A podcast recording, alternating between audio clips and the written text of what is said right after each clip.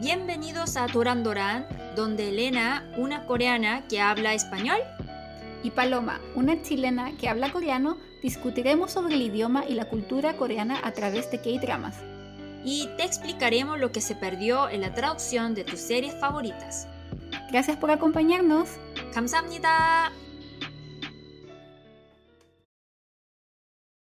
Hola, hola a todos. Bienvenidos una vez más a Doran Doran, tu podcast sobre K-dramas en español. Acá estamos nuevamente con la segunda parte del episodio de Our Blues, que como ya sabrán, se hizo muy largo, así que lo tuvimos que dividir en dos. Esperamos que la disfruten. Y bueno, después la siguiente historia es una historia que sigue hasta el final, una de las que tal vez marca mucho a la gente, que es la de Dunsok y Sona. Porque esta historia, bueno, el personaje de Sona es una joven que es de Seúl, que se ve bastante elegante, mientras que Dunsok es un, es un hombre de, de Jeju, que es bastante pueblerino, que es un comerciante que va en un camión. Eh, y Sona, y se puede ver que Sona y Donsuk tuvieron en algún momento una relación muy importante, muy cercana, no necesariamente de estar enamorados, pero una relación de mucha complicidad, y tú te preguntas de dónde viene esta relación.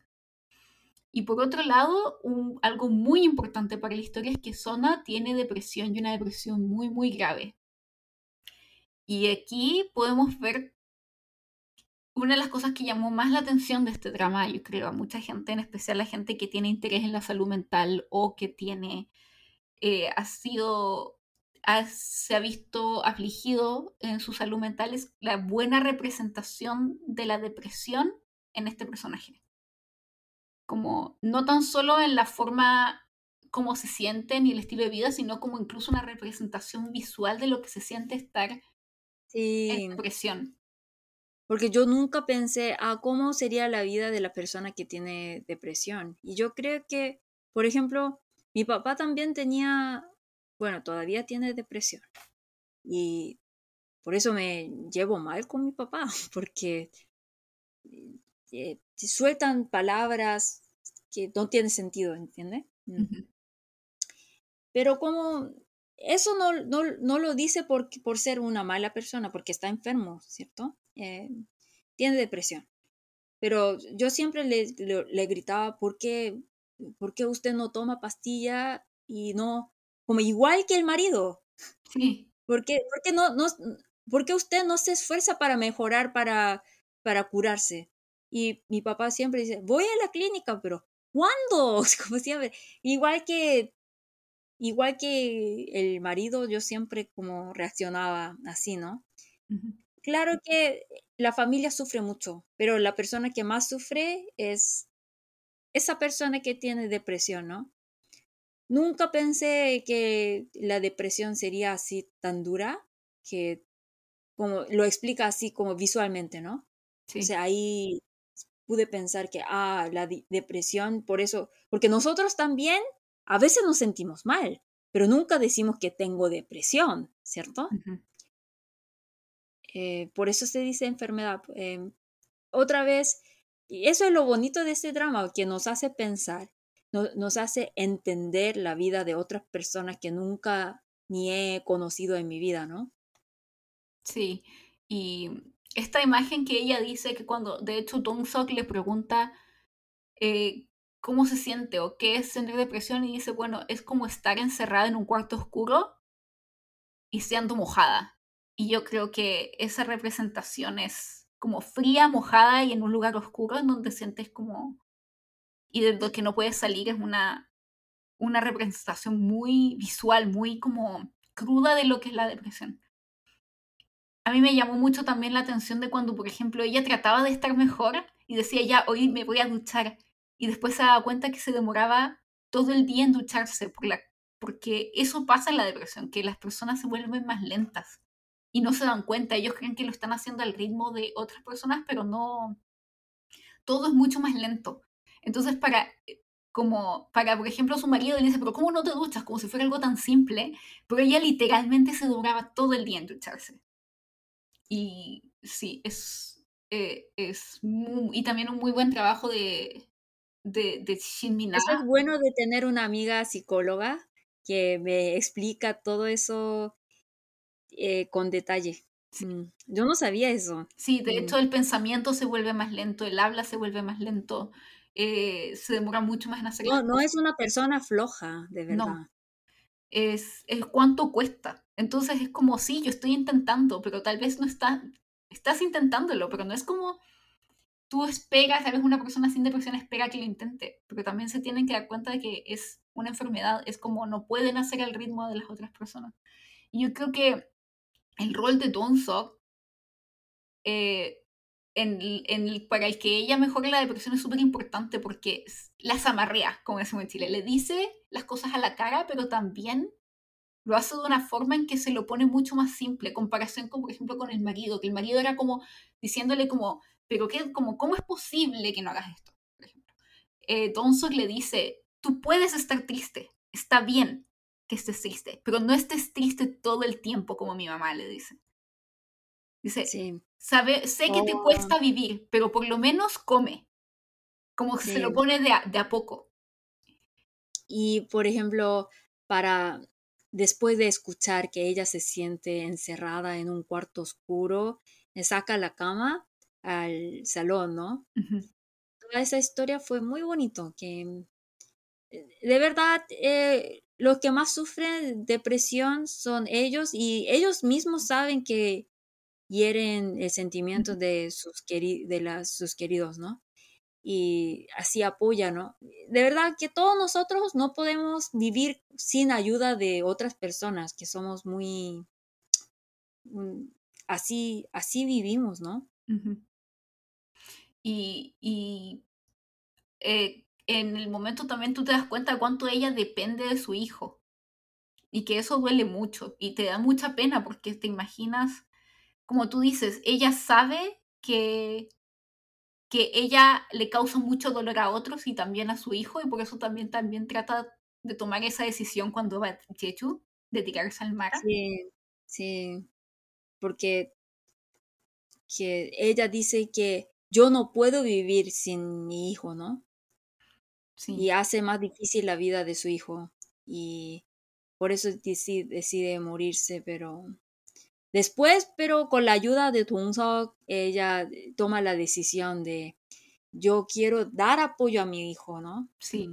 Ahí él le dice, le dice, sí, pues si quieres, es tu problema. Si tú quieres, te puedes tirar al mar. Pero tienes que pensar, y que es esta cosa que, bueno, yo estudié psicoterapia en un inicio, Mm. que de hecho es muy importante remarcárselo como a personas que tienen ideación suicida. Es como cuando tú te mueres la vida no se termina, no queda ahí. Alguien se tiene que hacer cargo de la decisión que de lo que te pasó. Y en este caso, Tonsok le dice, tu hijo va a tener que cargar con eso. O sea, cuando, tú, no le vas a, tú no le vas a hacer la vida más fácil a tu hijo por haberte suicidado. Sí, exacto, eso dice. ¿Y tú quieres que tu hijo va a ser igual que tú? Así, eh, puede ser una palabra que de verdad hiere. Es muy duro. Sí, muy duro, pero sí es real. Que, eso es como la relación entre padre y hijos, ¿no? Los padres no quieren que los hijos tengan la misma vida, ¿no? Y para los, para los hijos, el amor, eh, los hijos no pueden vivir con, sin padres, pero a veces es una carga. Sí, y aquí también vemos un poco de la historia de Sona, que de hecho su papá se suicidó prácticamente frente a ella. Sí. Cuando vivía en Jeju, por eso ella dejó la isla, porque vivió un tiempo en Jeju. Y ahí es cuando conoció a Donsok y Donsok se transformó como en su único amigo y un poco como un protector de ella cuando eran pequeños. Y él ha estado enamorado siempre de ella, siempre la ha querido mucho. Y en, ese, en este drama finalmente no tan solo Donsok con su visión más simple de la vida, porque él es alguien bastante como cuando se enoja, se enoja, cuando está triste, está triste, cuando está feliz, está feliz, y lo expresa todo muy como efusivamente, es un poco como un niño pero también ve las cosas más simples. Acá en drama en este drama no salen los guapos guapos. Por ejemplo, el único que puede ser algo de estilo de drama podría ser el capitán. Pero excepto el capitán, todos los hombres hablan demasiado feo que, que yo, yo nunca hablo así. Entonces, eh, sí, un poco, porque de verdad habla como una persona de clase muy baja, como estilo flight. Sí, muy flight. Y, mm. y, que la ayuda de, a, al encontrarle de nuevo como un nuevo sentido a su vida. Y al empezar a salir, y ella ahí decide como le dice, ahora quiero estar mejor, pero no mejor por mi hijo, quiero estar mejor por mí, para así yo poder ser, yo ser el apoyo de mi hijo y que no sea, no, no que mi vida dependa de mi hijo, sino que mi hijo pueda depender de mí.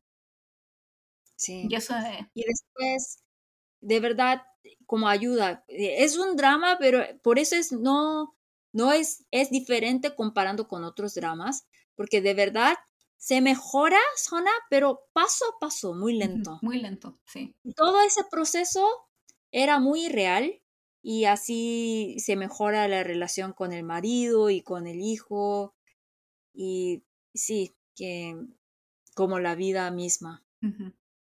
y, también me llama la atención en este el personaje de Dunsok, de cómo él al final termina como rodeándose de mujeres que son un poco como su mamá. O sea, porque su mamá es alguien que está como constantemente en depresión. Y él también se enamora por alguien así y por alguien que básicamente en un inicio un poco lo... No quiero decir que lo abandone, porque bueno, este, Sona está en depresión, pero él, yo creo que el hecho de haber conocido a Sona y haberle ayudado y haber visto la vida desde su punto de vista también lo ayuda a él a entender más a su mamá en los últimos episodios, que es la historia de él con su mamá. Ah, sí, puede ser, sí. Porque él también, porque como hijo, como te digo, yo amo mucho a mis papás, pero la verdad es que como vivimos juntos, pero es la persona que más, menos entiendo en toda mi vida. ¿Sí? Sí. Eh, sí, eh, así es. Que... Y los papás tampoco, como me aman, pero nunca me entienden como quién soy yo de verdad, ¿no? Así es. Y sí, como tú dices, que él como tenía muchos traumas por su mamá, pero viendo a, a Sona, creo que solucionas todas sus dudas, ¿no? Y así se cura mentalmente. Sí. Sí. Y bueno, después... Pero sí, de verdad son muy parecidas las dos. Sí, son muy mm. parecidas. Eso me llamó mucho, o sea, como que me pareció muy realista en ese sentido porque esas cosas pasan muchas veces cuando... De hecho, hay un psicólogo muy importante, Carl Gustav Jung, que decía que si uno no trata el inconsciente, se te expresa en la vida y tú lo llamas destino. Se te presenta afuera. Y en este caso es un poco eso, es como que tú las cosas que tienes un poco reprimidas o no has trabajado psicológicamente se te van a seguir presentando en la vida. Y todos sus problemas con su mamá también se presentan cuando él trata de estar con Zona. Entonces para él por fin curar, tan, no tan solo poder estar con Zona, también tiene que curar la herida de su mamá. Exacto. Sí, es como que están ligados ambas, por eso también las dos son parecidas. Eh, bueno, la otra historia, la siguiente, que es un poco ya saliendo del tema de la depresión, es, volvemos a ver a Uni como una protagonista, pero esta vez con Miran, su mejor amiga. Sí. Miran es muy distinta a ella, es como muy distinta, es una joven, joven, es una señora con espíritu de joven es alegre, es simpática, es, es muy atractiva. Muy atractiva, con una vida muy... Popular entre hombres. Por eso se casó tres veces y se divorció tres veces también. También tiene, es una, es como bastante glamorosa ella, como muy distinta a Luni, que es mucho más sencilla, mucho más de pueblo. Si tú no sabes que, por ejemplo, que yo nunca si yo hubiera vivido en Seúl y yo conozco a Miran, yo nunca me hubiera imaginado que es de Jeju, porque es alguien muy, muy citadina. Ajá. Y, y por, no, eh, la verdad es que son amigas las dos, pero son muy diferentes. Entonces todo se burla de esa amistad, que cómo puede una princesa y una serviente, algo así. Sí, la tratan de sirviente. Y pero los amigos. Los amigos le dicen que, ah, que es la sirviente de Migan porque Migan es la princesa y que cuando llega a Jeju todo el mundo es como, ¡Ah! la princesa de Jeju llegó. Y todas las aman, las señoras la quieren, todos los hombres detrás de ella. Eh, y Uni es la que está detrás siempre yendo a buscarla, yendo a buscarla al aeropuerto, haciendo todo por ella. Y tú ves en un inicio de que ellas son muy amigas y se quieren mucho, pero cuando empiezas a ver más adentro, te empiezas a dar cuenta de que Uni resiente mucho a Miran. Sí. Y, y te muestran un poco de la historia, pero de cómo es que Miran en algún momento la hizo ir a Jeju diciendo como que estaba muy mal psicológicamente, etc. Y al final era todo como una broma. Pero después te das cuenta que realmente no era tan broma. Porque Miran es una persona que tú ves a Miran muy alegre, muy contenta, pero te das cuenta de que muchos de los sentimientos que Uni tiene también tiene que ver con celos. Pero después te das cuenta que realmente la que tiene la vida más miserable es Miran, a pesar de que se vea tan glamurosa, porque no se divorció porque no le gustaran estos hombres, es porque estos hombres fueron horribles con ella. Su hija no quiere, no quiere tener una relación con ella. Miran es muy sola, no tiene a nadie y la única persona en la que tiene realmente es Uni. Sí. Y es muy triste. Cuando ella... por ejemplo, Uni, Uni, Uni también era una... Por eso son súper amigas, porque Uni, Uni, por ejemplo, parece que tiene muchos amigos, pero Uni siempre siente que los amigos están con ella por necesidad, porque ella tiene mucho, mucha plata. Y ella tiene muchos hermanos y los hermanos todavía dependen mucho de ella. Entonces ella solamente tiene responsabilidad en la vida y, y por eso esas cosas le vuelve a trabajar más porque ella tiene ese miedo que, ah, si yo no soy, ya no soy útil para ellos, no, no voy a tener nadie, ¿no? Y por eso, yo creo que eso es lo que tiene en común. Entonces parece que al parecer son muy diferentes, pero no son tan diferentes. Son súper parecidas. Y de hecho, mm. ahí me hace incluso mucho más sentido cuando dices eso, Ani, porque mi, eh, yo creo que esta idea de que todo el mundo le dice, ah, tú eres la, la sirvienta de Miran, ella se la cree porque también ella está acostumbrada a hacer todo, tener la responsabilidad del resto. Entonces también toma ese rol con Miran y le echa la culpa a Miran de eso, cuando en realidad es algo que ella tiene internalizado. Ajá. Y siendo que sí. Miran es como la única persona que realmente la quiere por quien es, no porque le haga algo por ella. Son realmente amigas. Ajá. Y ahí cuando Miran le explica eso, yo creo que como vi la cara de Uni que estaba tan feliz, porque es casi la única persona que la quiere por porque es su amiga, ¿cierto? Sí. No porque ella eh, le haga, le prepare como comida, que todo eso, ¿no? Mm. Sí. Y también, por ejemplo, la palabra que aparece tanto en drama en ese episodio era iri. Iri, sí. Que es lealtad. Sí. Eh, y yo creo que esa palabra define muy bien cómo es la amistad en Corea. Por ejemplo, muchos dicen que los coreanos son muy fríos. Y yo sí entiendo por qué dicen eso, porque la verdad con la mentalidad de coreanos es muy difícil tener muchos amigos, porque para los coreanos eh, la amistad es como un como algo de familia, ¿Y cómo puede tener tanta familia para, para tener esas, tomar esa responsabilidad, ¿no? Y el UIRI es un concepto que yo creo que puede definir la amistad de coreanos. Que estar siempre, cuando me necesita ese amigo, estar siempre juntos. Sí. Y Uni eh, estaba un poco, yo creo que como la vida como de ella es tan difícil, como que tenía tanta responsabilidad, porque cuando vemos hasta el último episodio, vemos que ella ayuda a los a las, a las abuelitas también. Ayuda a todos, sí. Ayuda a todos. Es como la mamá del pueblo. A pesar de que nunca se casó, es igual como una mamá de todos. Sí.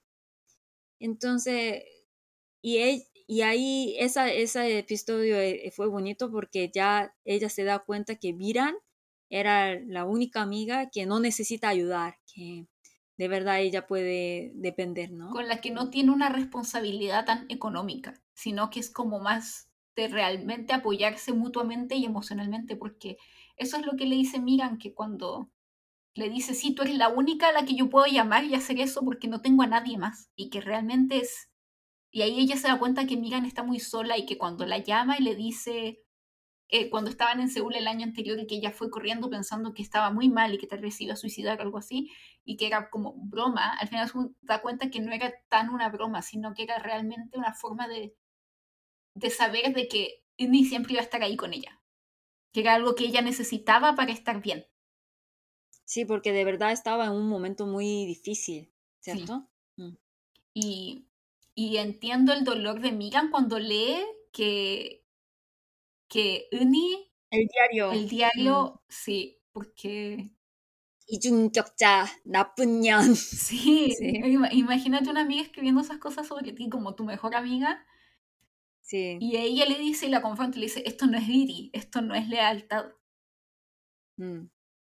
Y, pero, sí. Y ahí pero la amistad, cuando ya, sí, digamos que la, los los viejos amigos son los mejores, pero para mantenerlas necesitamos mucho esfuerzo, la verdad, que no... Y ella dice que eh, esta amistad no vale, yo quiero ya, ya dejar esta amistad, que solamente es larga, que no es nada verdadera. Y sí, que, bueno, nosotras también tenemos amigas de muchos años, ¿no? Sí. Y no es lo mismo, que eh, tenemos que esforzarnos, de verdad. Sí, me hizo también, sí, pensar mucho también en mis propias, esta serie me hizo pensar mucho en estas propias, en mis propias amistades y ciertos sentimientos que van apareciendo y en especial cuando te vuelves adulta y el ser amigos es mucho más complicado porque hay más responsabilidades, hay no es como la vida no es tan fácil o liviana como antes y que ciertas y las relaciones, como tú dices, cambian. Y, y, la importancia del iri en las amistades. Tal vez no es estar siempre ahí todo el tiempo, pero el estar de una forma honesta. y de una forma en donde ves a la otra persona como un otro. Y que yo creo que eso le faltó, que tal vez, a pesar de que Megan no es una persona perfecta, tiene muchas fallas, sí le faltó pero ella siempre fue igual honesta con... Y, y siempre vio a Uni como un otro, mientras que a Uni le mm. costaba, porque había muchos celos también entre medio. Y ahí Uni se logra dar cuenta y pueden, y ahí ves que son realmente amigas porque pueden retomar la amistad mm. y aprender de ese momento. Y de eso, ese momento las, como, las unió más al final porque pudieron ser más y también le permitió a Uni ser más honesta. Sí, fue muy bonito eh, toda esa historia. Mm. Y ahora, otra vez, eh, la historia que nos hizo mucho llorar. Oh, estos dos capítulos. Sí, es que hay, desde este, a partir de esta historia, ya no para, no, no te da ni descanso de llorar. Sí, aquí ya es como viene el plato de fondo, fondo, así como el estelar de... Sí. Ay, qué fuerte fue. Sí. El plato fuerte. Mm. Sí. Eh, la historia de Young-ok, Young-hee y Chong-jun. Sí. Que Young-ok, Young-hee, que en Corea tenemos la, eh, como la cultura de poner nombres muy parecidos a los hermanos o hermanas. Pues Young-ok, Young-hee como tiene una letra en común, Young, y son gemelas. Pero desafortunadamente Young es tan bonita, pero Young Hee eh, nace con discapacidad Sí, eh, física. sí. Aquí en estos momentos descubrimos por qué y que todo calza, como dicen Salfate, Mm, los chilenos mm, entenderán to- todo calza pollo. Ahora entendemos por qué, por qué las acciones de Yomo, por qué su personalidad es así, por qué ciertas partes de su historia son tal vez inconsistentes, pero es porque descu- descubrimos, aprendemos que su hermana melliza es, tiene síndrome de Down mm. y ella está, car- y está a cargo de Jongok. Jongok tiene que encargarse de ella económicamente, entonces por eso su necesidad de hacer tanto dinero. Y, en la y, y a la vez es, es una cosa súper dual de yo creo que le pasa a la gente que tiene, que son cuidadores, que está primero esta necesidad, respo- esta responsabilidad enorme de tener que cuidar a esta persona, pero a la vez el deseo de querer huir. Y por eso también el que ella vaya a Jeju y que evite tanto el verla, porque también a ella Sí. le da mucha culpa. Sí, se siente culpable, pero yo creo que, bueno, después como trataremos de la abogada extraordinaria Uyo U, que la familia, cuando tienes, alguien está enfermo de tu familia, en Corea, porque hay mucho prejuicio y no hay muchas escuelas que lo reciben, entonces una familia de verdad des- se destruye, de verdad. Por ejemplo, para necesita una persona que tiene que cuidar a esa persona 24 horas, entonces significa que ya no tiene vida personal y tu el hermano o la hermana se sacrifica también por su hermano o hermana, ¿no? En Corea es algo muy grave. ¿Cómo es Chile? En Chile yo creo que es que yo creo que un poco mundialmente es un tema y en especial por ejemplo en Corea o en Chile no creo que sea tan distinto porque tampoco hay tanto apoyo respecto a la- el cuidado de personas que tienen algún tipo de capacidad diferente en este caso. Y muchas veces les cuesta mucho tener un lugar en la sociedad. Ajá. Porque, por ejemplo, muchos, mucha familia, después vamos a hablar cuando, cuando hablamos de Uyong-woo, pero eh, las personas que te- como que tenían miembros de la familia que tenían la misma enfermedad que Uyong-woo, se quejaron mucho que eso es como una fantasía, que no existe una ilusión, decía eso. Porque eso eh, es como hay hombres que tienen esa enfermedad y se vuelven muy violentos. Entonces, eh, ¿cómo? Entonces, ¿cómo? Pero también es un, como no, no es un cuidado uno a uno, ¿no? Como tiene que meter a un grupo a un colegio. Entonces, en Corea salía mucho en la noticia que el profesor, una escuela, como golpearon mucho al estudiante por no obedecer las reglas. eh, casi murió ese alumno, entonces cierran la escuela así. Echan a ese profesor y cierran la escuela por esa razón. Que eh, la escuela, por ejemplo, en, en Corea hay muy pocas escuelas para que aceptan a los discapacitados y tampoco hay escuela especial que trata como para mejorar ellos.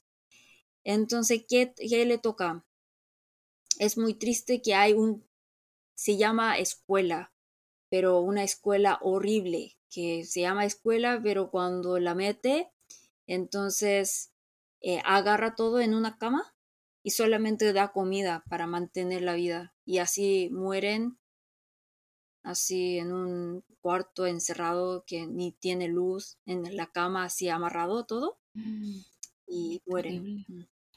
Yo, Si eso pasa, ujú, cuando yo estuve en Corea, ¿te acuerdas cuando yo enseñaba, hacía clases a los niñitos en jardines Mm. infantiles? Yo trabajé varios años en Corea como profesora y uno de los colegios, o sea, uno de los jardines infantiles en los que trabajé aceptaba niños con discapacidades.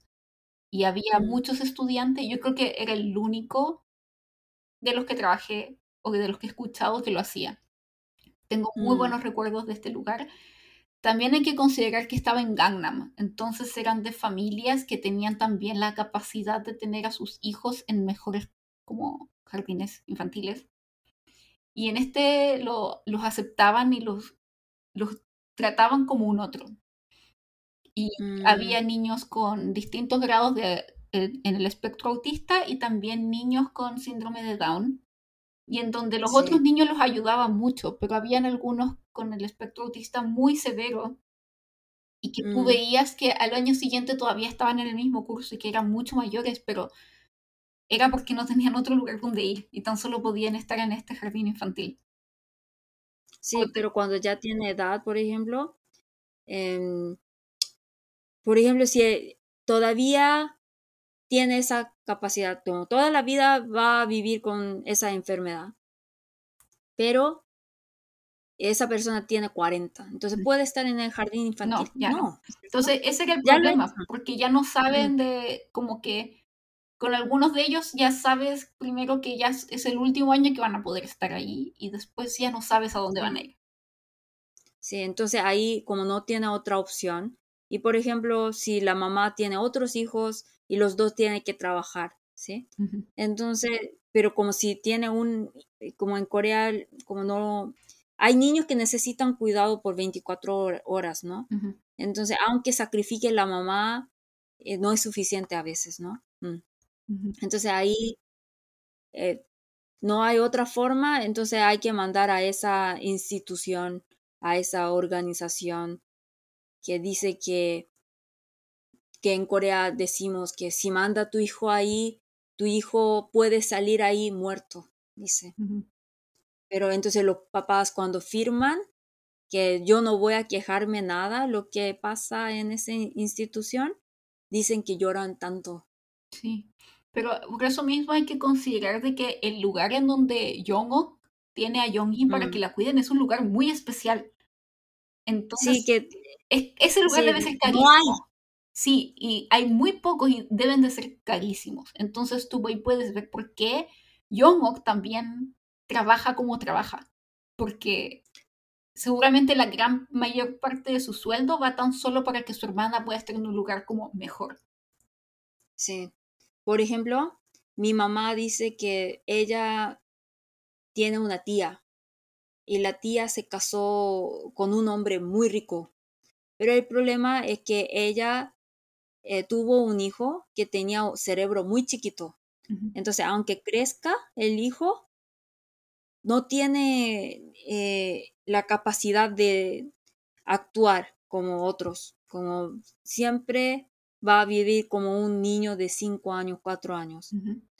Y dice que ella nunca pudo ver a la tía, porque la tía siempre tiene que cuidar al hijo y pero ella de verdad se casó con un hombre muy rico, entonces no tenía problema económicamente por lo menos.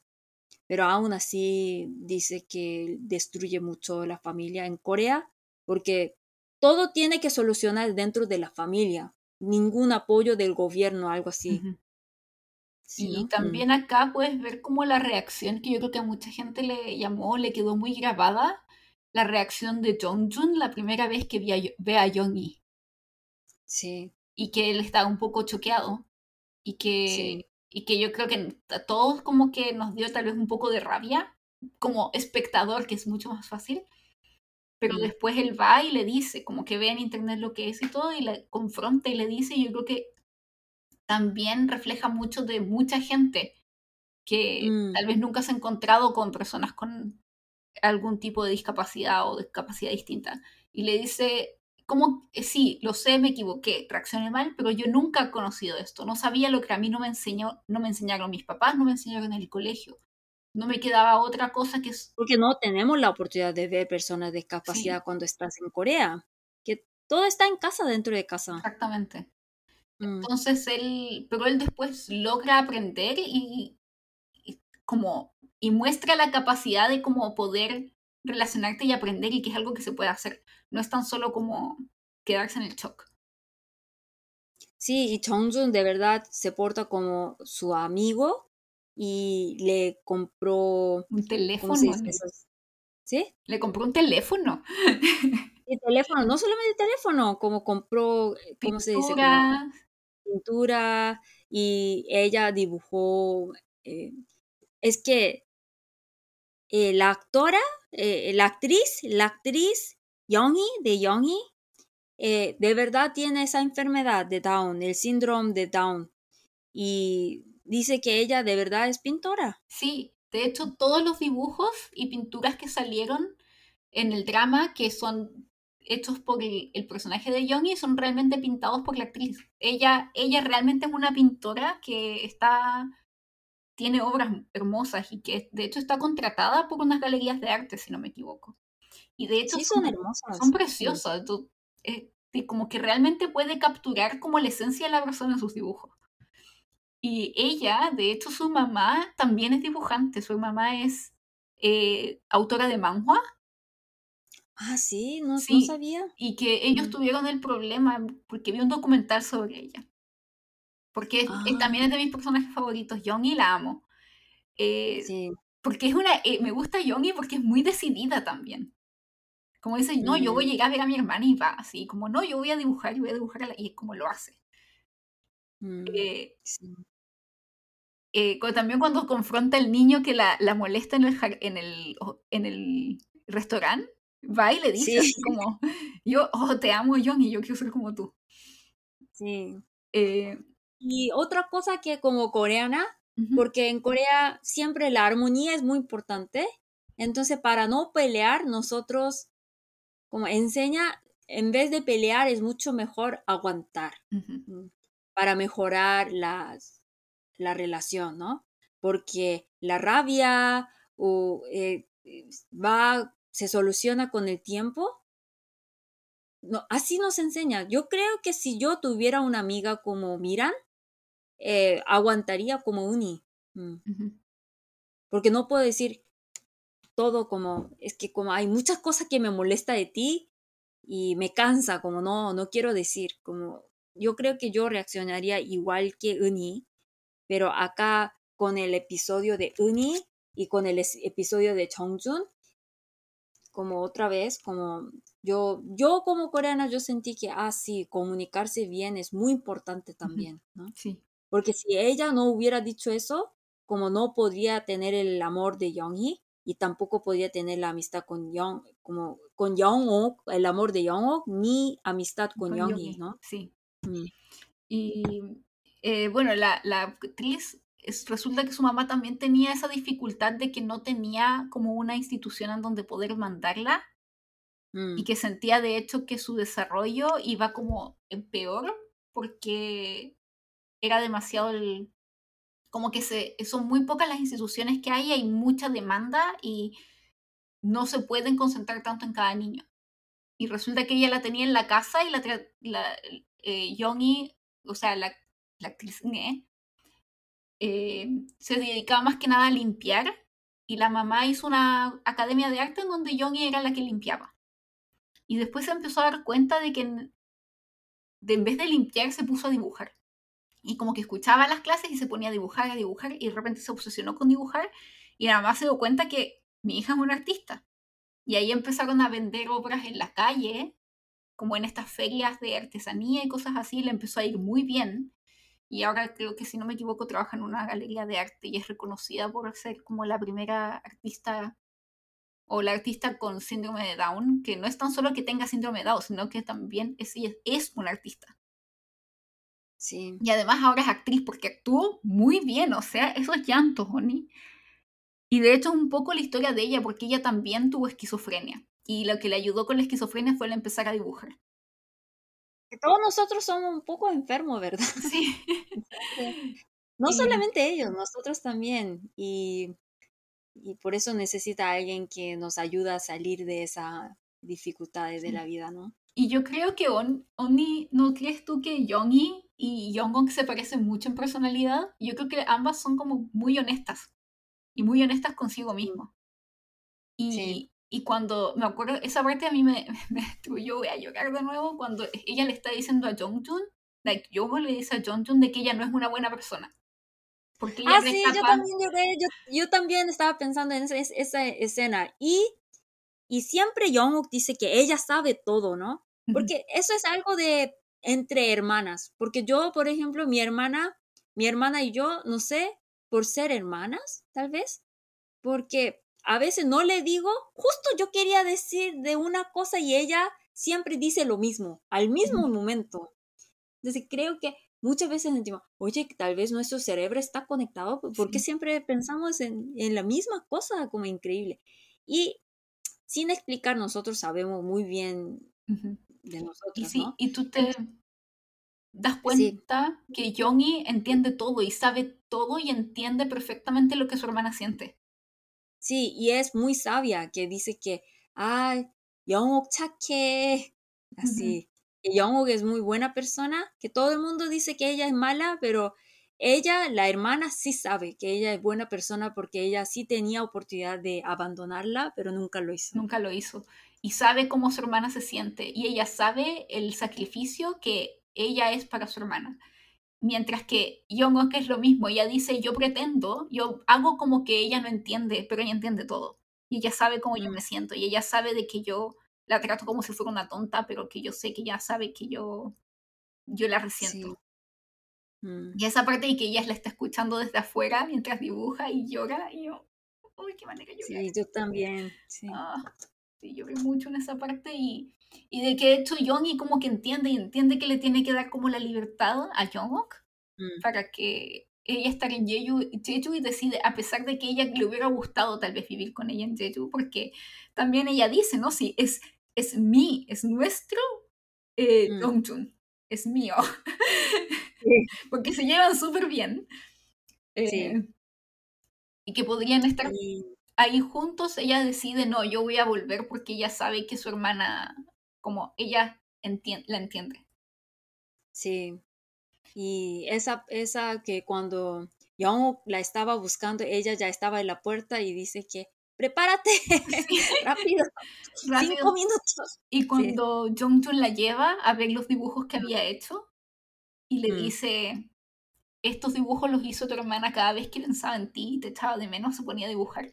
Y ella, voy a llorar. No lloremos.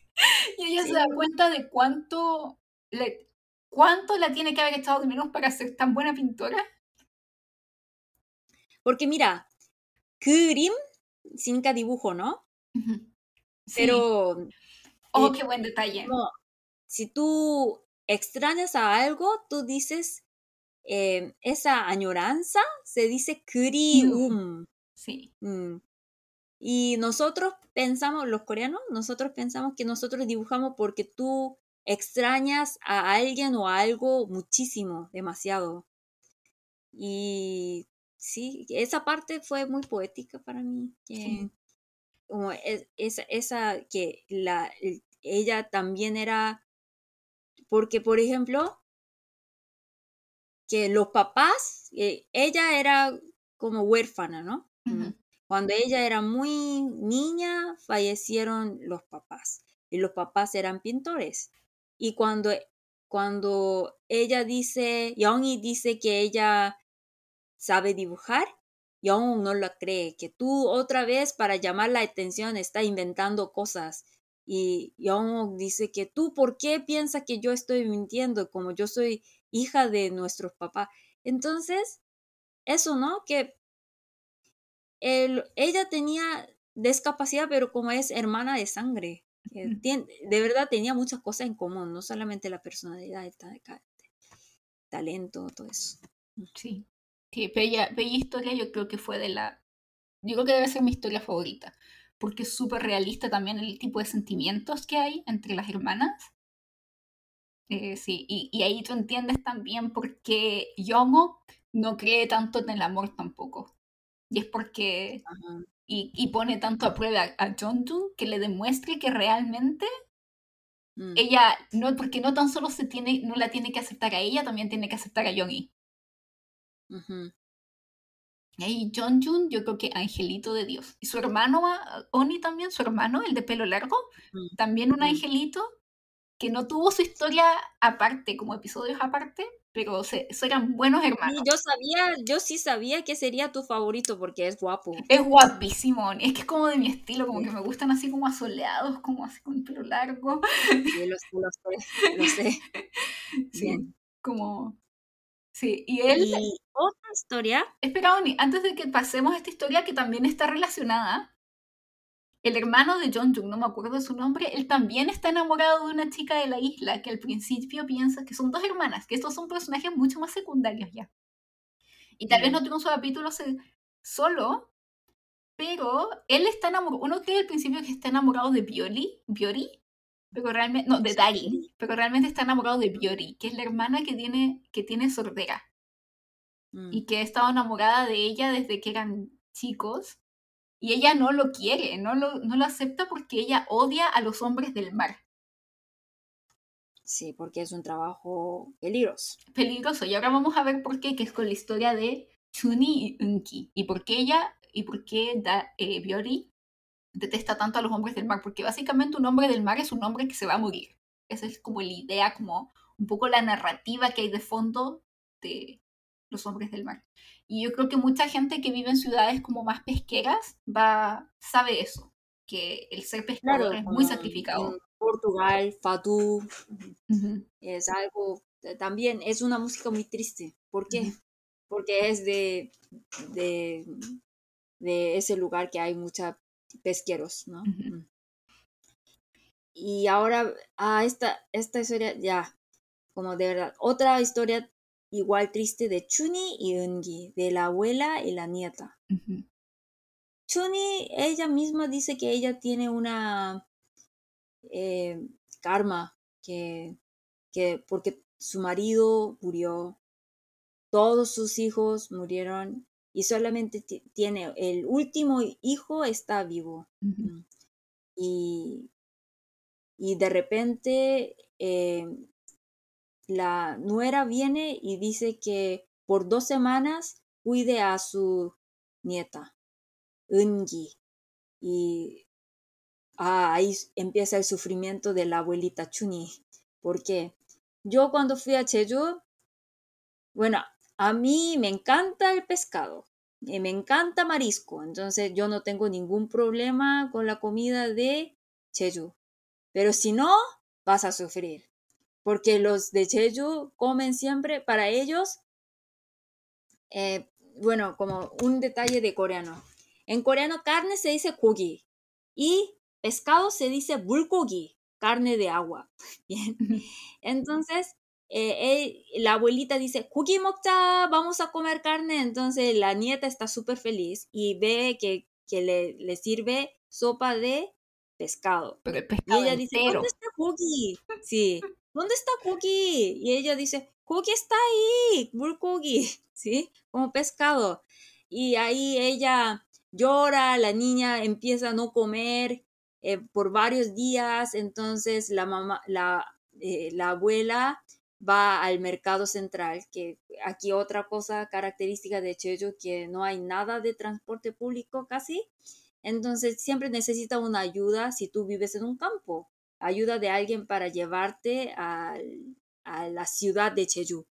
Entonces la lleva al mercado para comprar salchicha, huevo, pollo que quería su nieta. Entonces ella espera, espera que llegue eh, su nuera para llevar a su nieta, pero con el sexto sentido de la mamá, ella siente que algo está pasando extraño y sabe que su hijo está casi muerto, como, ¿cómo se dice? Vegetal. En vegetal, estado vegetal. Sí, bueno. Eh, también es, es una historia también que tiene muchos, encuentro que tiene muchos elementos, Oni, porque no tan solo ves la relación entre Chuni y Enki, como tú dices, de este ya contraste no tan solo de la generación, sino de que también tiene, mm. esta señora de campo tiene una nieta citadina que quiere comer pancito de envuelto y ella le muestra el pescado y la niña casi que no come.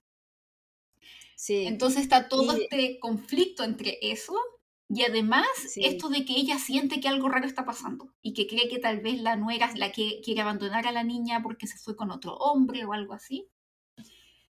Y que de hecho, eso al principio eh, le parecía terrible, pero no tan terrible como lo que realmente era de que su hijo estaba en estado vegetal considerando que ya todos sus hijos habían muerto porque eran todos hombres del mar, que eran todos, trabajaban como pescadores, capitanes, etc. Entonces ella, en Corea, poner nombres al hijo es algo muy importante porque nosotros tenemos la creencia que el nombre, el nombre decide el destino de cada uno. Y el único hijo vivo tiene el nombre Mansu, que significa vida larga. Sí.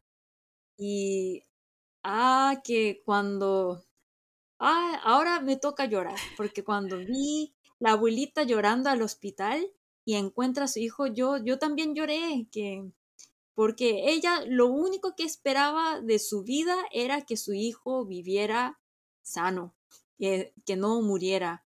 Y por eso mandó a su hijo eh, al, al continental, al Corea continental, y lo encuentra así en la cama, en el hospital.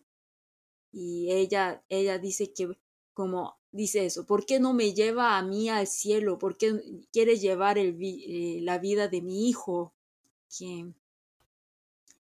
Eh, y ahí podemos ver la amistad con la con su amiga abuelita, porque la amiga abuelita, ella tenía cáncer, pero para la felicidad de su amiga, em, ella crea una un torre de piedras.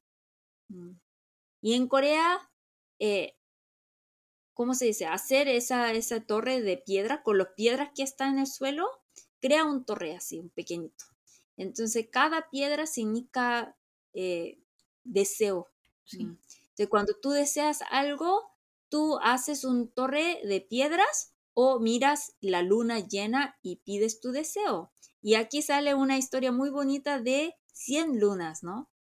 ¿Te gustó esa historia? Sí, es muy mm. bonita de Unki, que ella quería ver 100 lunas y, y, quería pedir los deseos, y en este caso era que su papá viviera también, porque no tan solo que te das cuenta de esta vida terrible que ha tenido esta señora, sino que también Unki básicamente están en el mismo lugar, como que Unki y Juni, a pesar de que se ven tan distintas, son, son iguales.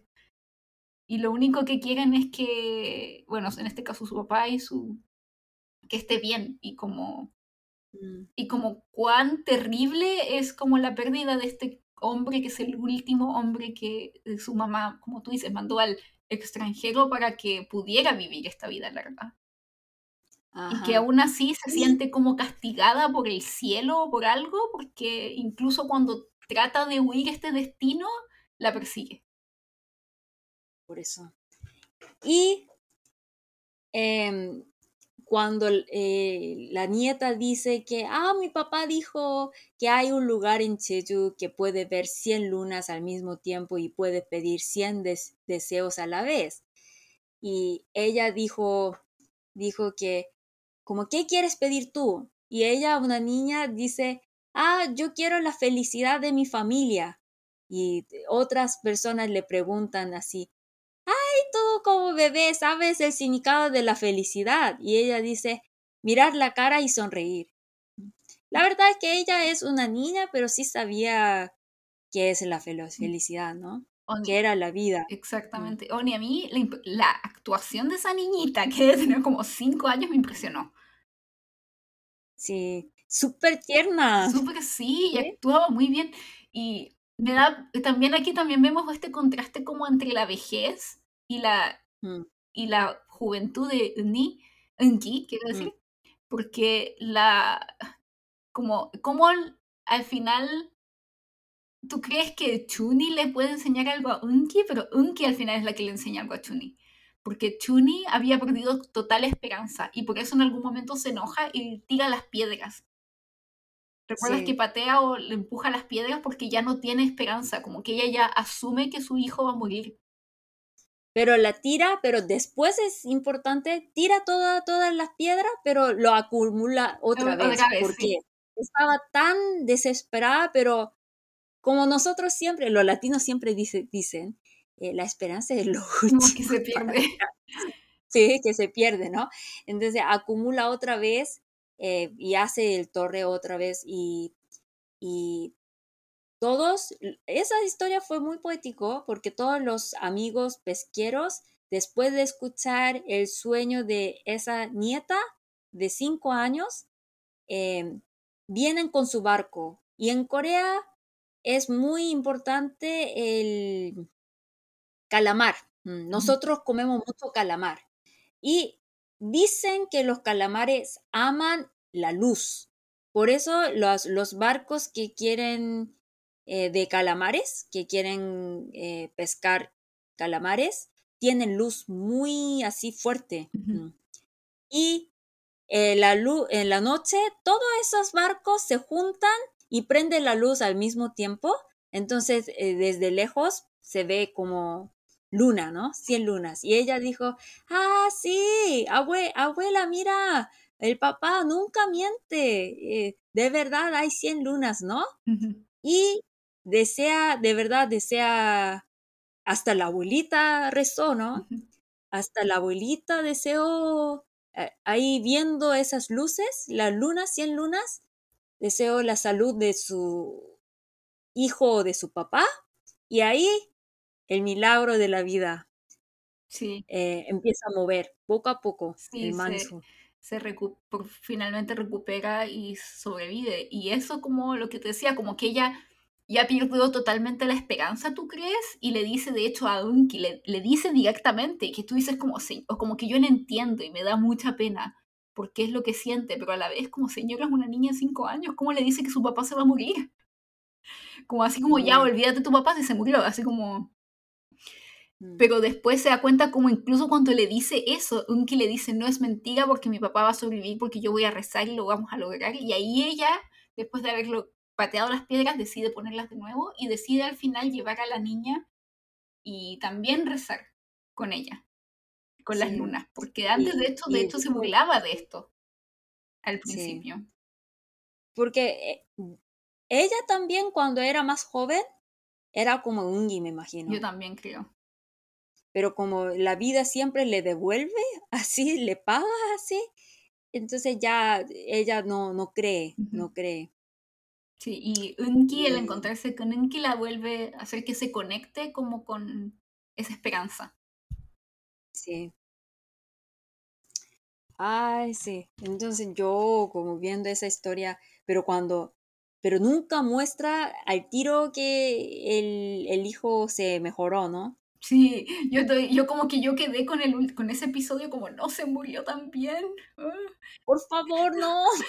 Después muestran que se empieza a recuperar y es como, como el primer momento como de alivio, así como, como ay, ya. Sí. Sí. Y bueno, esa historia también era muy, muy lindo. Y la última historia, que de verdad ahí no pude parar de llorar. Sí, es hermosa Oni, se merece como todos los aplausos, se merecen todos los Oscars que existan, estos últimos como decimos la guinda de la torta Oni, como este, estos últimos dos episodios fueron como chef's kiss. Sí. Como ya ni siquiera postre, no eh. sé, como ya... Ajá. La historia de Octon y Dong Sok. Y Dong Sok. La madre y el hijo que acá es una relación muy especial que nunca hemos visto en otros dramas, creo. Eh, Jeju tiene apodo como Samdado, que tiene tres cosas. Hay tres cosas, hay muchas cosas, tres, tres. Y una de las cosas es mujer. ¿Por qué los hombres mueren? Y entonces ahí, ¿cómo soluciona el problema? Que hay más mujeres que hombres. Entonces, Octon fue con, concubina en Jeju. Mm. Y esa, yo creo que no es una historia como bien extraña en la historia de Corea, porque, por ejemplo, después de la guerra murieron muchos hombres. Entonces, después de la guerra, ahí sí había mucha concubina, dice. Y en Jeju, eh, por ejemplo, en la época de mi abuela, porque mi abuela, en esa, mi abuela sí era joven cuando había, eh, cuando había guerra, ¿bien? Mm.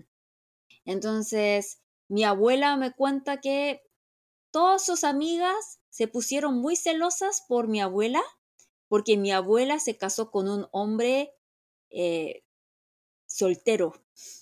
¿Bien? Oh.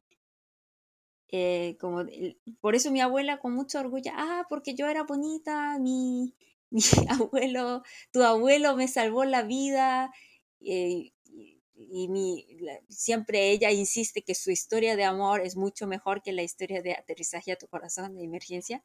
Ella siempre dice eso. Y, y eso, que era muy, porque su mejor amiga era concubina. Mm.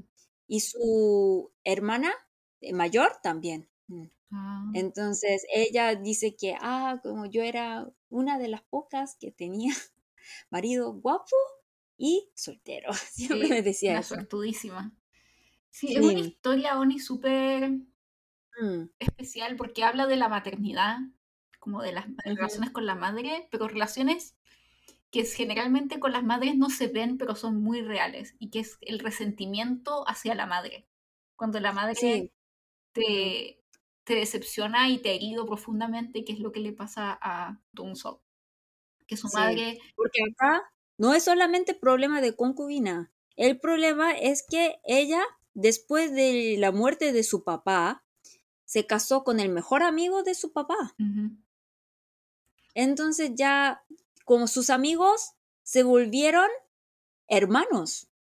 Sí, y además eh, permitía, esta señora dejaba que, que los hijos de, la, de este señor le pegaran y lo abusaran. Y además, eh, ella en un momento le dice, no me vuelvas a llamar mamá, dime como casi que tía. Sí. Como yo ya no voy a hacer... Dice que eso es como un, yo averigué un poco, pero dice que es una cultura muy común de Checho. Bueno, ahora ya en la generación, en mi generación, nadie lo hace, pero por ejemplo, en la generación porque en Seúl, por ejemplo, en Seúl, eh, mis abuelas, en mis abuelas sí existía esa cultura, pero en, en, la generación de mis papás no es nada común, ¿bien? Pero en Chejo seguía esa cultura hasta la generación de mis papás. Entonces todavía hay mucho. Mm. Sí. Y eso a mm. Tom le cuesta mucho entender. Y él es una persona como muy... Tú puedes ver que es alguien muy, muy sensible. Y que no piensa en el mañana. Concubinas, no solamente concubina, porque concubina era cultura de Chechu. El problema era que era como se casó con, con el amigo, con el mejor amigo de su papá. Entonces, él aceptarlo es como se siente, yo creo que como él se sintió como traición a su papá. Sí, y por otro lado también sentir que ella fue una mamá negligente, que no se preocupaba de él y que veía cómo le pegaban y no hizo nada. Sí. Y entonces por esa razón, Tungsok trabaja en el mismo lugar con su madre, pero eh, ni le dice hola. Sí, nada, como mm. que la trata como con desprecio y con mucho, como incluso odio, resentimiento. Le tiene mucha rabia a su mamá. Y él no entiende nada de su madre. Por ejemplo, en Corea, 99, más de 99% de la población sabe leer Hangul, porque Hangul es, una, es muy fácil, el alfabeto coreano. Y, y, y la mamá de Tungsok, el Octo, la Octo, es una de que no sabe leer. Sí. Entonces Tungsok ni entiende por qué. Entonces, eso, eso es como tú dices, Tungsok es un hombre eh, muy sensible, entiende bien a Sona, pero no entiende nada de su madre. Yo, yo no puedo entender. Pero como Octon, Octon tampoco, también tiene la culpa porque yo al, inicio yo pensé que Octon tal, tal vez ella también tiene como eh, eh, discapacidad que no sabe hablar, yo pensé, porque como casi no habla al inicio. Casi no habla, no, entonces tú no sabes muy bien, o sea, como que yo entiendo, yo entendía por qué él la resentía, pero también mm. entiendo a Hecha, o sea, a, la actriz se llama Hecha, pero quiero decir Octon, a Octon, porque es, creo que lo que le pasaba a, a, a que es que él esperaba demasiado de su mamá. más de lo que ella le podía dar y ella tampoco nunca le pudo explicar porque ella nunca tampoco tuvo la capacidad de explicarle la situación. Porque es una persona que vivió en condiciones muy precarias, o sea, ni siquiera es que ella no quisiera, es que yo creo que ella no tenía la capacidad como tú, ni siquiera podía leer ni escribir, y si no sabes leer ni escribir es muy difícil pensar y el, eh, como articular lo que te pasa. Entonces ella, como en esa escena que es súper importante, bueno, al final del de, de la serie, eh, Dunsok decide con la, el apoyo de Sona de llevar a su mamá, que él ya sabe que su mamá se está muriendo de cáncer, a este Tessa de su del padre de los otros del, del ex esposo que era, ella era concubina. Esa es una ceremonia que para conmemorar a los antepasados. Mm. Y eh, bueno, en mi casa no hay no hay esa, esa cultura de chesa, que no todos los coreanos tienen como celebran, algunos, como, pero yo creo que todavía más de la mitad de la población eh, sigue esa costumbre, chesa. Y mm, ahí toda la familia reúne y hace reverencia pensando en los antepasados, ¿no? Sí. Entonces, eh, él decide como hacer, como tratarla muy bien y hacer todo lo que ella le pida una vez en la vida para él después descargarse y decirle él todo lo que piensa, a pesar de que siento que siempre le decía lo que pensaba, pero preguntarle y obtener una respuesta de ella. Y él incluso se le da mucha rabia cuando ella es muy tierna con los animales, pero decía, ¿cómo es posible de que sea tierna con un perro que no conoce y no puede hacerlo conmigo? Sí, ella, porque por ejemplo, cuando con, el, con la penúltima historia de su mejor amiga Chunhee y su nieta Eungi, ¿no? Eh, es muy simpática con la niña Eungi también, ¿no? Sí. Entonces eso es muy, eh, para mí también se ve muy extraño porque ella es simpática con todas, como es como mamá de, de los perros, mamá de la nieta de su mejor amiga, pero no. Entonces, por eso es que yo creo que Tungsak se siente mucha rabia porque desde la vista, de, el punto de vista de Tungsak, eh, su mamá no hizo el trabajo, el rol como madre, sí. ¿cierto? Pero está haciendo el trabajo de madre que no son sus hijos, ¿no? Exactamente, sí. Por eso le da tanta rabia, pero después él se da cuenta que eso e, era la mejor forma de dar protección a su hijo era lo único que le, ella como cuando él le pregunta por qué fuiste así conmigo y ella le dice porque estoy loca. En coreano el estar loca no es algo bueno así como, oh, está no, es como el hecho de que ella le dice, no te voy a pedir perdón porque esto es lo único que yo podía hacer. Como no tenía, no tan solo la capacidad monetaria de hacerlo, sino de que ella en su vida, por la vida que él se da cuenta que ella tuvo, que era muy precaria, que ella no tenía ningún tipo de otro recurso, ni siquiera emocional, para poderle darle más a su hijo. Y ella yo creo que siente mucha culpa, pero a la vez se da cuenta de que al menos mi hijo no se murió en el mar. Mi hijo al menos eh, le di de, nunca le faltó comida en la mesa, porque esto eso fue lo único que ella realmente le podía dar, considerando de que ella siempre fue como no tenía nada más. Pero mira, que Chuni es como es la mejor amiga de Ukton, entiende. Sí. Y aquí como podemos ver que como la familia también es importante, pero amistad también, ¿no? Como es la mejor amiga, entiende por qué Ukton hizo todas esas cosas, ¿no? Entonces, como yo, yo lloré esa parte porque Chuni dijo que, oye, eh, es una bendición dice a Octon, es una bendición que tú tengas cáncer, porque así tienes la oportunidad de hablar con tu hijo. Y ella, cuando Tungso le pregunta a su mamá, ¿cuándo estabas más feliz en toda tu vida? Y ella dice, ahora. Sí, porque por fin puede tener un momento de madre e hijo y de que de cierta forma le puede mostrar de cierta forma su amor y cómo es ella. Porque también Dong-sok, que lo entiendo profundamente, que él siempre la vio desde la visión de ella es mi mamá y ella me debería haber cuidado, pero empieza a entenderla y verla como una persona y que y ver su historia y que realmente era todo lo que ella le podía dar. Porque además, como al igual que Sona, su mamá también tenía depresión. No tenía el recurso emocional como para cuidarlo sin culpa y además en esa situación en donde ella era siempre la secundona, era la concubina.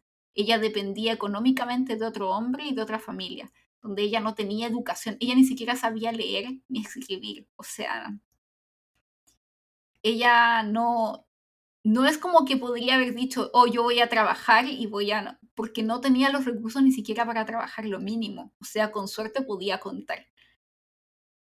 Y ahí por fin Sí. Dong-suk se... Y cuando, sí. Y la 된장찌개.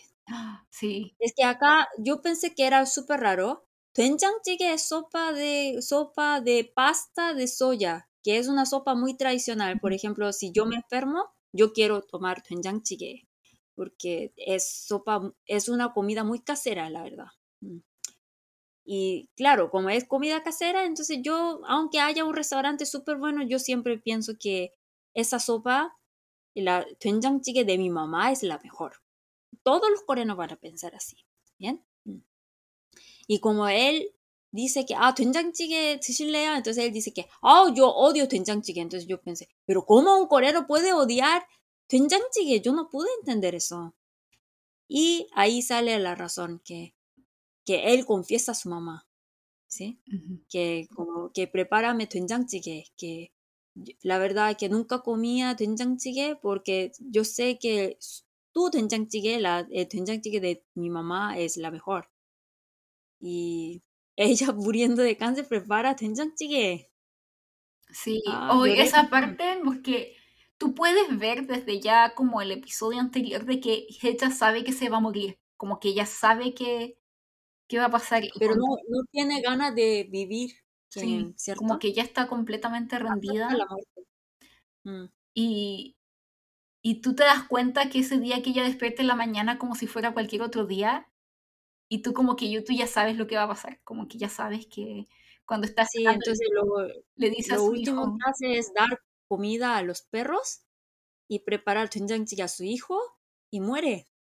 Y como de verdad, como es su comida favorita, eh, eh, primero coma las, toma la sopa en vez de mirar a su madre, ¿no? Sí, y como que tú ves que él por fin como que ha sanado muchas cosas con la relación de su madre, y incluso cuando sube a la montaña para sacarle un video para ella, porque ella ya no podía subir, porque quería subir a Halasan. Y le dice es la montaña más alta de Corea del Sur, Halasan, que es la montaña que está voy a llorar de nuevo y voy a darme, es como, primero voy a llorar y después quiero felicitar a Lee Byung-hun porque qué actora Sony, como que cuando graba ese video y tan solo a través de su cara puede expresar todo lo que le pasa y yo cuando dice... él dijo que, ah, hoy por la nieve eh, no puedo subir más, ¿no? Porque lo único que ella no, nunca pedía algo a su hijo. Yo creo que ese día, como, eh, lo, como una persona de Jeju, toda la vida como no pudo ir a la Hala, a la, a la montaña Hala, como puede imaginar. Entonces dice que quería ver el lago, porque es una montaña volcánica, entonces en el top hay un lago precioso, lago volcánico, entonces quería ver ese lago, pero por la montaña como no permitió subir, entonces él así Sí, y Byung dice, como saca un video para mandar, para mostrar a su madre y dice, ah, próxima vez veamos cuando hay flores, cuando florece, ¿no? Pero él también sabe. Que él sabe que no hay. Que no va a haber otra próxima vez, pero a la vez les, como que ahí ves como él por fin puede empezar a planear, como que él siempre fue alguien que vivió mucho en el presente y por fin puede tener la esperanza de algo, a pesar de que sabe que no va a ser real, y como el hecho de prometerle cosas a su mamá. Y demostrarle como el hecho de que quiere estar con ella. Y después de eso, como que para su mamá es suficiente. Y de hecho, ahí él se siente por fin como feliz porque ve como su mamá ve el video de él y lo ve con mucha ternura. Y ahí yo creo que es como que él sanó esa herida que tenía con su mamá. Y, y le decide, le dice como... Y, y después le presenta a Zona, que a, a, a, Octon le gusta mucho y después le dice, hijo, ven a, mañana te quiero hacer tu entantique, por favor, ven a verme. Y él decide que sí lo va a hacer. Y llega y su mamá le hizo su entantique antes de morir. Sí. Y... eso es que, otra cosa es que nosotros en vez de decir, ah, ¿cómo estás? Nosotros siempre decimos, comiste, ¿no? Entonces, es una forma para nosotros expresar el cariño, como el la comida, ¿no? Y eh, yo creo que esa es la... La mamá también estaría muy feliz, estuvo muy feliz para darle amor, como que es algo muy normal entre madre y hijo, ¿no? Y esa última escena, Oni, cuando abraza a su mamá, que ya está yo creo que, yo creo que todo, todo el mundo mundial lloró, por favor. Si no murieron, o sea, si no lloraron en, esa escena, eh, no son humanos, porque yo creo que va a algo muy como humano de la gente, que es como la relación de la madre y como el hecho de siempre el, aunque seas adulto, siempre querer como a tu mamá, como el abrazo de tu madre. Y, y el hecho de que ahí él se da cuenta, yo nunca realmente resentí a mi madre sino lo único que yo quería es que me abrazara. Yo, ¡ay, estoy llorando de nuevo! yo, yo estaba llorando, por eso como te ah. dejé porque yo no puedo hablar así normal, así en calma. Sí, esa, mm. eh, esa escena es como Oni. Es, yo creo que se merece todos los premios que tienen que existir en este mundo, porque qué, qué, qué cosa más hermosa. Eso. Y tan simple, pero tan, tan profundo a la vez. Mm. Y bueno, lo que sí, y el final de esta historia, Oni, destacar que termina, que eso es lo que te, y te comenté antes, a pesar de que es una historia en la que lloras un río de lágrimas, un mar de lágrimas, tiene como algo sanador, como catártico.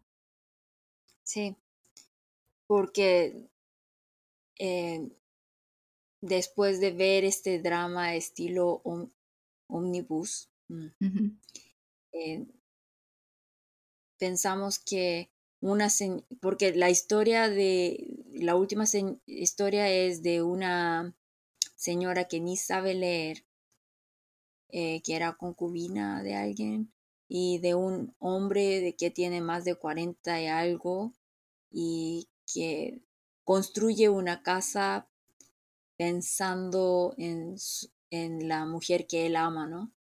Que ella ni dijo que, ah, vamos a vivir en esa casa, pero era su sueño, ¿no? Em, entonces, eh, yo, yo después de ver toda esa historia, como me hace pensar que, ah, ah la vida es dura, pero aún así vale la pena vivir, ¿no?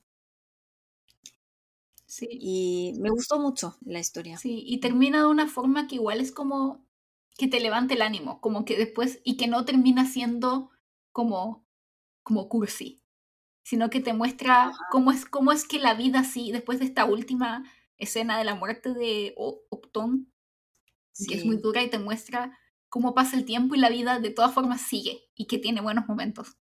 Y te muestran a todos estos personajes con los que uno se encariña porque yo todavía siento que los echo de menos, Sony. Como que son, para mí son personajes tan reales, tan humanos, que yo es como, cuando se me terminó la serie, sentí como que, como si no fuera a volver a ver ciertos amigos en mucho tiempo. Sí, es verdad. Sí. Mm. Y, y Pero ahí sale mucho que, como es Jeju, la isla Jeju, es así, eso es la razón, porque ahí la, el poder de la naturaleza es tan fuerte que es muy común que se cancele el vuelo. Mm. Yo como soy de Seúl, siempre tengo que como regresar a Seúl, pero si llueve, como no hay otra manera, tengo que esperar nomás. Y yo creo que ahí nosotros como los seres humanos siente más que en la vida podemos controlar muy pocas cosas. Y a veces la única opción que nos toca es aceptar nomás. Sí. Aceptar lo que no, eh, nos toca, ¿no? Eh, por eso parece a veces la vida muy dura, muy cruel, pero también en esos duros momentos el amor o la amistad de, nuestros queridos eh, nos salva, ¿no? Sí. Y sí, que y como tú dices, la conclusión no era tan cursi, que es algo como, como nosotros decimos, rompecabezas, que nosotros creamos la conclusión, ¿no? Era una conclusión muy abierta y me gustó mucho. Sí. Y el hecho del... ¿Y qué es? Que eso es lo que me gustó tanto de la historia, que es como, a pesar de que sí hay como un tema, que es el hecho de la vida es dura, pero la vida sigue, y que es algo como tan como un poco de perogrullo, como que todo el mundo sabe que la vida sigue, como que todo el mundo sabe que la vida es dura, pero tiene momentos buenos, o que vale la pena vivirlo, pero aquí tú lo ves como te lo muestra de una forma muy realista y profunda y que a pesar de que es un mensaje tal vez muy simple, te muestra realmente la importancia de, de que la vida siga. Sí, y también los, todos los personajes de ese drama son muy realistas para mí, pero la verdad, como cuando nosotros teníamos interés en la vida de, de ellos, ¿no? Mm. No, que es eh, como en, el, en el periódico nosotros estamos viendo la vida de Bill Gates, los demás, pero de un genio nunca. Y, pero fue muy interesante toda esa historia. Mm. Y por eso em, yo quiero dar cinco estrellitas. Sí, en nuestra nueva sección. Cinco de cinco. Cinco de cinco, yo también, ni cinco de cinco estrellitas. Como yo creo que hasta ahora es el, por lo menos de este año o en mucho tiempo, es el drama que más me ha marcado. Sí, no puede comparar con ninguno. Sí, es un drama muy especial. No hay algo ni parecido. Sí, es, es el mejor. Sí, mm. es como creo que ya, sabe, ya sabrá las razones, las que hablamos durante todo este episodio. Creemos que es un drama al que, al que no le falta nada. O sea, no es tu drama típico. Entonces es muy difícil de también tratar de definirlo como un drama y poner tal vez ciertos requerimientos que uno podría tener porque es algo único.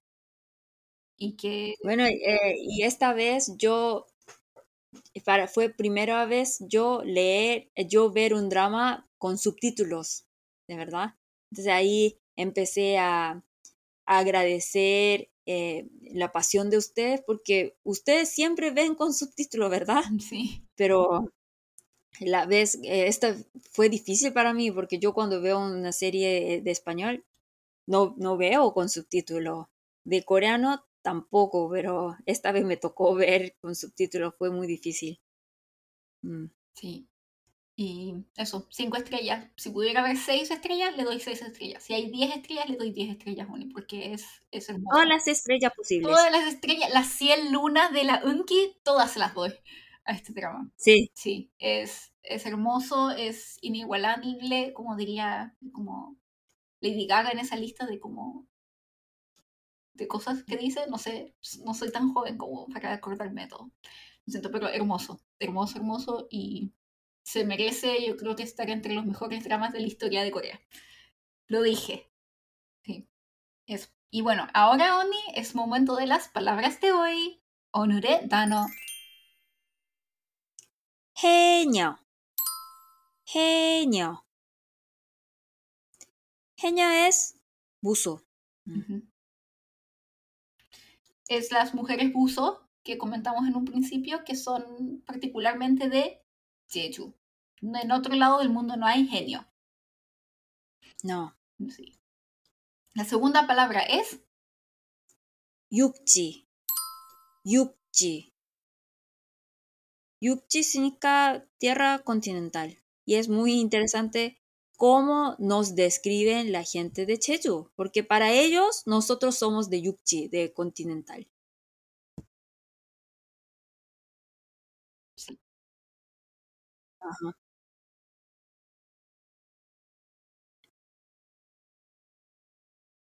Sí. Y que casi que se considera como otro país. Samdado. Porque la cultura también es muy distinta. Sam muy distinta. significa tres. Mucho. 도, Y la isla. palabra número Entonces, tres, tres cosas que hay mucho en la isla. Uno es piedra. Como es una isla volcánica, hay muchas piedras negras. Dos, viento. Eh, Como es una isla, hay hace mucho viento. Tercero, mujer. Eh, muchos hombres mueren y los hombres vivos, vivos están trabajando como pes- eh, pesqueros, entonces cuando va a pescar dos o tres por dos o tres días no regresa, ¿no? Entonces, obvio, dentro de la isla solamente se ven las mujeres. Eh, y por eso en Jeju es muy interesante que es una sociedad muy ujú, matriarcal. Mm. Que las mujeres deciden, como las mujeres son muy, como tienen voz muy fuerte. Yo he visto a muchas mujeres buzos en Jeju, Jeño, y de verdad son mujeres como con cara morena, que es muy difícil ver en Corea, morena, mujeres muy fuertes y entre ellas hablan en voz súper alta, que las mujeres de Jeju son muy poderosas, de verdad, y muy interesante.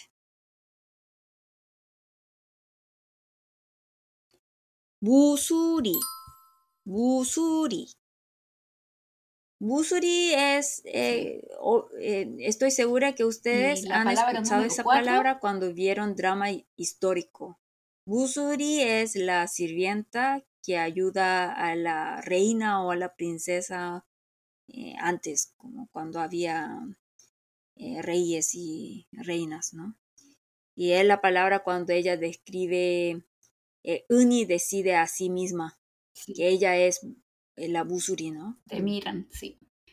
Bueno, chicos, después de casi tres horas y media de grabación y como de cinco horas estando frente a un computador con Oni acá, hemos terminado este episodio que, como se dieron cuenta, tuvimos que cortar en dos, porque era un omnibus, así que era muy largo, muchas historias que contar y comentar. Nuevamente tuvimos un río de lágrimas. Espero que hayan disfrutado este, básicamente dos episodios que hicimos, porque lo tuvimos que cortar. Esto yo creo que va a pasar raras veces. Yo creo que este fue un episodio especial, no tan solo por el inicio de la, primer- de la tercera temporada, sino que también porque este drama se lo merecía. Así Claro, que claro. lo. Como les digo, para nosotras las dos fue la mejor drama en toda nuestra historia, por eso. Sí, es, es el mejor drama. Hands down. Manos arriba, manos abajo, todo, todo es el mejor drama. Así que muchas gracias por su paciencia, gracias por escucharnos dos veces seguidas eh, y por acompañarnos en este inicio de esta tercera temporada. Esperamos que la disfruten mucho y siempre gracias por su cariño, su apoyo, sus mensajes. Eh, los queremos mucho. Sí, siempre nos hacen muy felices con sus mensajes, comentarios y preguntas y realmente eh, no, no podemos creer todo el cariño que recibimos de ustedes. Muchas gracias. Si tienen sugerencias o preguntas, recuerden que las pueden dejar en nuestro Instagram o Twitter, DoranDoranKR. Y bueno, el drama que comentaremos la próxima semana, directamente van a escuchar este, este episodio e inmediatamente el próximo viernes vamos a subir el episodio del siguiente drama que es, obviamente, U, una abogada extraordinaria, también conocida como Extraordinary Attorney U, que es el drama del momento, Uyong-u. Tokparo del Koto. Kukuro del Koto, Uyong-u. Eso. Sí. Muchas gracias por acompañarnos una vez más y hasta la próxima. No, Bueno, es eh, el drama que vamos a comentar es de Woo. Es puede ser uno serio, pero como está lleno de bromas de abuelitos, que son Sí.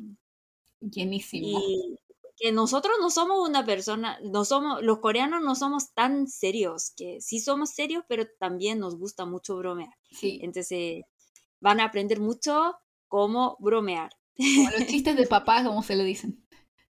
Sí, eh, los papás o de los ayoshi, de, los ayoshi. Lo que sea, ¿sí? ¿sí? de los taxistas, todo. Bueno, nos veremos y conversemos. Chao. La próxima semana nos vemos. Tashimanayo. Oh, mm-hmm. todo bien. Año. Mm-hmm.